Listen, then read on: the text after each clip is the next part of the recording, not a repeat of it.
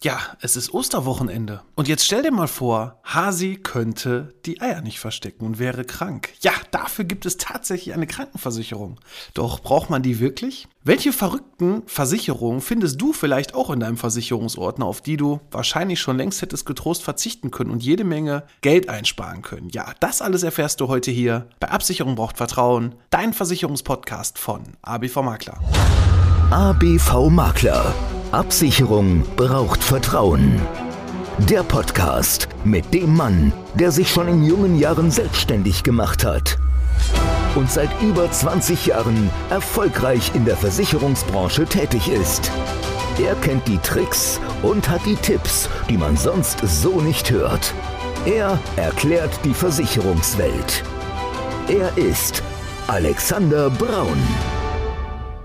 Hallo und herzlich willkommen bei Absicherung braucht Vertrauen, dein Versicherungspodcast von ABV Makler. Ich bin der Alex, Versicherungsmakler aus Kamp-Lindfort vom wunderschönen Niederrhein und ich freue mich, dass du heute bei meiner 106. Folge dabei bist. Ja, man muss sich schon manchmal fragen, auf welche Ideen Versicherer so kommen um das eine oder andere zu versichern und hier irgendwelche unnötigen Verträge dir in deinen Versicherungsordner zu packen, das ist schon wirklich kurios. Und ja, auch wenn es keine sogenannte Hasenversicherung gibt, sondern eine Kaninchenversicherung und für die Klugscheißer unter euch, ja, Kaninchen und Hasen sind schon zwei unterschiedliche Tierarten. Vor allem können die sich auch nicht gegenseitig vermehren, aber das nur so am Rande, das weiß ich alles. Aber ich dachte an Ostern passt das doch als ganz schöner Aufhänger hier für eine Podcast-Folge. Ja, es gibt tatsächlich eine Kaninchenkrankenversicherung, die es ja auch für Katzen gibt, für Hunde gibt. Und da sollte man sich immer die Frage stellen, lohnt sich so eine Versicherung auch? Ich habe mir mal das Ganze auch nochmal angeschaut, zum Beispiel bei Petplan, da gibt es für Kaninchen eine Krankenversicherung und die empfehlen dann das Pluspaket für 14,61 Euro mit Verlaub. Da sage ich ganz klar, 14,61 Euro für ein Kaninchen auszugeben im Monat für eine Krankenversicherung. Da könntest du wahrscheinlich die 15 Euro lieber erstmal selber an die Seite legen und wenn da irgendwas passiert, dann kann man das mit Sicherheit auch aus diesem Topf dafür bezahlen. Ja, so ist das halt mit jeder Versicherung. Egal welche Versicherung du abschließen kannst, abschließen möchtest, vielleicht, wo du vielleicht eine Gefahr siehst, ist vielleicht gar nicht so die große Gefahr. Ja, es können vielleicht das ein oder andere sein, was dich vielleicht temporär, zeitlich befristet hier belasten kann, aber muss ich dafür wirklich jeden Monat viel Geld ausgeben? Muss ich dafür, ja, Geld ansammeln, damit im Fall der Fälle vielleicht in 10, 20 Jahren irgendwas passiert? Und deswegen möchte ich dir hier heute mal meine acht besonderen Tipps hier für ja, Versicherung geben, auf die du getrost verzichten kannst. Also das erste war ja schon hier die Geschichte mit der Tierkrankenversicherung. Das gleiche gilt natürlich nicht nur für Hasi, sondern auch für Katzen. Da bin ich auch immer so ein bisschen zwiespältig. Muss ich dafür eine Krankenversicherung abschließen? Ne? Wie hoch sind so Kosten? Klar, wenn ein Tier schwer krank wird, kann es natürlich teuer werden. Der Trend ist im Moment auch so, ja, die letzten Jahre auch bei Hunden zu sehen. Die erste Frage ist immer, ja, Hund, ja klar, ich brauche eine Haftpflicht, aber ich bräuchte auch noch so eine Hunde-OP-Versicherung, weil das kann ja mal teuer werden. Ja, es kann sich rechnen. Man muss halt immer so ein bisschen schauen, welche Rasse du da hast. Es gibt ja zum Beispiel, was bekannt ist, zum Beispiel bei Labradoren die Problematik, dass wenn die älter werden, Hüftprobleme kriegen können. Ja, das kann alles teuer werden. Aber schau dir genau an, bevor du so eine Versicherung abschließt. Auch da gibt es Beiträge zwischen 20 bis, ich meine sogar 60 Euro aktuell monatlich, die du in so eine Versicherung einzahlst. Das ist immer die Frage, was bekomme ich da raus? Ne? Welche Leistungen sind dabei? Ist es nur eine OP-Versicherung? Sind es wirklich auch krankenversicherungstechnische Leistungen? Das heißt also, sind da Impfungen dabei und so weiter. Aber auch dafür sollte man immer schauen, lohnt sich das Ganze. Also Spitzenbleistift in die Hand nehmen und den Taschenrechner mal ein bisschen schwingen und gucken, wo du da genau auskommst. Ja, und das ganze Kuriose geht auch weiter. Punkt 2, wo ich mich immer ja auch so ein bisschen ja, wo ich immer so ein bisschen lachen muss, wo so die Leute so die Gefahr sehen bei einer Handyversicherung. Auch das ist ein Punkt, auf den du mit Sicherheit getrost verzichten kannst. Ja, wenn das Handy runterfällt oder nass wird, dann ist das tolle iPhone oder Samsung oder was auch immer. Natürlich kostet das viel Geld und wenn das kaputt ist und gerade neu ist und da sind mal eben 1200, 1300 Euro, ja, auch das ist viel Geld. Aber sind wir doch mal ehrlich, wenn du jetzt nicht der totale Schussel bist, weil dann wird sich das wahrscheinlich lohnen. Aber frag dich doch einfach mal selber, wie oft ist dir dieses Gerät denn ja, seitdem du ein Handy besitzt, überhaupt mal runtergefallen? Wie oft ist da schon mal eine Scheibe kaputt gegangen?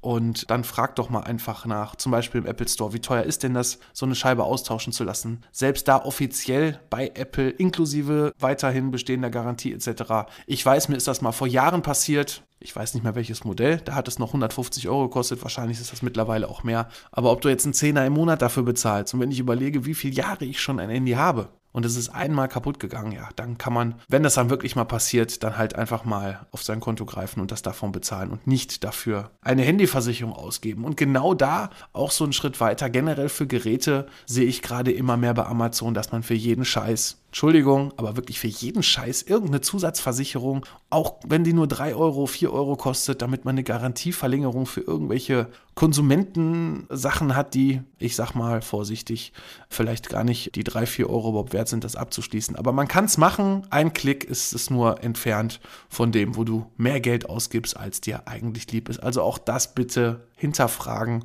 und ja, am besten nicht abschließen, weil das lohnt sich einfach nicht.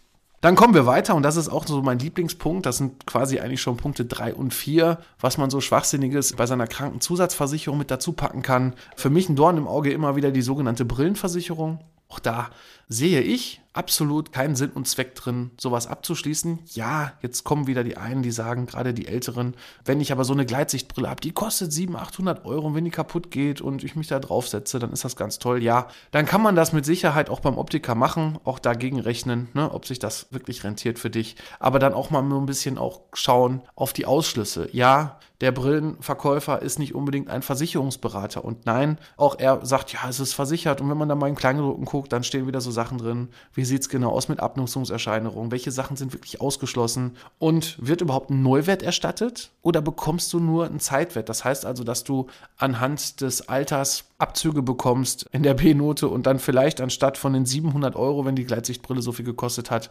50 Prozent weniger bekommst, nur noch 350 Euro. Und da musst du genau einmal reinschauen, ob sich das Ganze für dich rentiert. Krankenhaustagegeld wäre der nächste Punkt, der für mich ja zur Krankenzusatzversicherung gehört. Krankenhaustagegeld haben, das ist irgendwie so, ich sag's mal mit meinen Worten, so ein bisschen oldschool, sehe ich sehr oft bei älteren Menschen im Versicherungsordner, weil es vielleicht damals gar nicht so die Möglichkeit gab, eine Krankenhauszusatzversicherung, sprich eine stationäre Ergänzungsversicherung Versicherung abzuschließen, wo du dann eine bessere Unterkunft hast und die privatärztliche Leistung.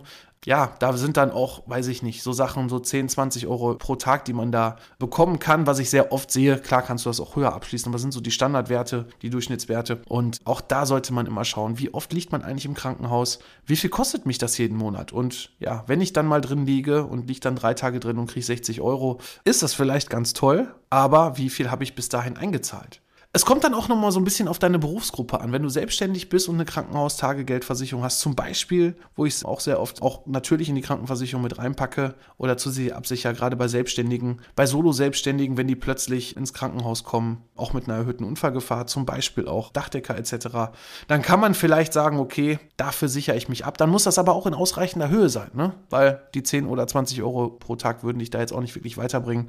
Da sollte man dann schon schauen, welche Unkosten habe ich und wenn ich jetzt wirklich mein Handwerk jetzt nicht ausüben kann, meine Arbeit nicht ausüben kann, wie hoch ist da meine Belastung? Deswegen Krankenhaustagegeld für den normalen gesetzlichen versicherten Angestellten lohnt sich nicht wirklich. Dann kommen wir zu Punkt 5. Der Bereich Unfallversicherung, da gibt es ja auch so viele tolle, unnötige Versicherungen. Man muss sich auch immer die Frage stellen, in welcher Höhe ist so ein Unfall abgesichert, aber das nur so am Rande. Da sieht man auch sehr oft gerade so die Grundsummen, die viel zu niedrig sind. Dann wird einem vorgegaukelt, ja, du bekommst dann natürlich bei 100 Prozent, ich sage jetzt mal eine Zahl, 500.000 Euro, hast aber ja, ich sag mal, im kleinsten Bereich vielleicht nur eine total niedrige Grundsumme und das wird dann künstlich aufgebläht. Und bei kleinen Unfällen siehst, gehst du dann doch wieder leer aus oder bekommst nur kleine Leistungen. Genauso wie deswegen da richtige Summe. Deswegen auch eine Insassenunfallversicherung bei einer Kfz-Versicherung dazu packen. Ja, hat man früher gemacht. Da gab es dann so ein Platzsystem, wo die verletzte Person dann saß, hat dann etwas mehr bekommen, auf dem Beifahrersitz vorne, hinten weniger. Und die Insassen sind immer über den abgesichert, über die Haftpflichtversicherung, der Verursacher ist. Ne? Und deswegen brauchen die hier keine spezielle Insassenunfallversicherung. Genauso wie die Unfallversicherung auch hier mit Beitragsrückgewehr. Ja, die finde ich selbst in 2022 noch in dem einen oder anderen Ordner. Und ich habe in 2001 tatsächlich schon gelernt, dass die Unfallversicherung mit Beitragsrückgewehr auch ein absoluter Geldfresser ist. Und die Leistungen, die auch da sind, sind meistens einzeln über eine normale Risikounfallversicherung viel, viel günstiger abzusichern. Und der Unterschied dann zu dem, was dann angelegt wird und dir vorgaukelt, du bekommst dann nachher ja deine Beiträge wieder und natürlich noch eine Verzinsung.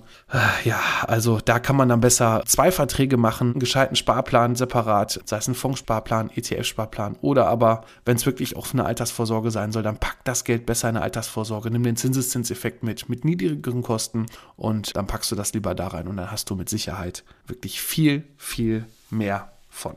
Ja, der nächste Punkt, Und zwar ist das dann Punkt 6, die sogenannte Kreditausfallversicherung. Auch ein spannendes Thema. Es kommt natürlich hier auch immer drauf an, zu welchem Kredit das Ganze gepackt wird, aber gerade bei Konsumentenkrediten ja, ich sag mal so 10.000, 20.000 Euro Kfz-Kredite, ne? Da so eine Kreditausfallversicherung abzuschließen, die ist echt mega, mega teuer. Sichert deine Raten ab, damit du quasi im Krankheitsfall oder im Todesfall, ja, dass hier die Raten abgesichert werden. Aber die sind echt richtig, richtig teuer. Und wenn man sich da auch das Kleingedruckte anguckt, unter welchen Voraussetzungen dann wirklich gezahlt wird.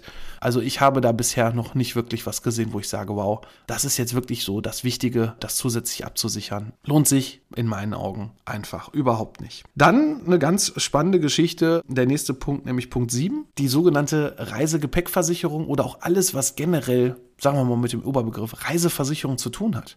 Da sehe ich sehr, sehr oft in den Versicherungsordnern, dass die Menschen doppelt und dreifach abgesichert sind. Ne, dann wollen sie eine Reiseversicherung abschließen, kriegen das natürlich über den Reiseveranstalter mit angeboten. Da kriegen sie es vielleicht noch hin, dass sie da abwägen können, ob sie es jetzt da abschließen oder aber auch separat nochmal bei mir anfragen. Aber ich sage hier generell Reiseversicherung oder Reisegepäckversicherung ist erstmal ein Baustein, den brauche ich nicht, weil ich habe in der Hausratversicherung schon so Sachen wie Diebstahl mit drin, in richtig guten Hausratversicherungen sogar noch als sogenannte Opfer einer äh, Gewaltschaft hat sprich also du musst eine Anzeige bei der Polizei machen und hast dann hier vielleicht sogar schon die ein oder andere Summe mitversichert. Raub ist bei der Geschichte ja auch schon mitversichert, also solche Sachen.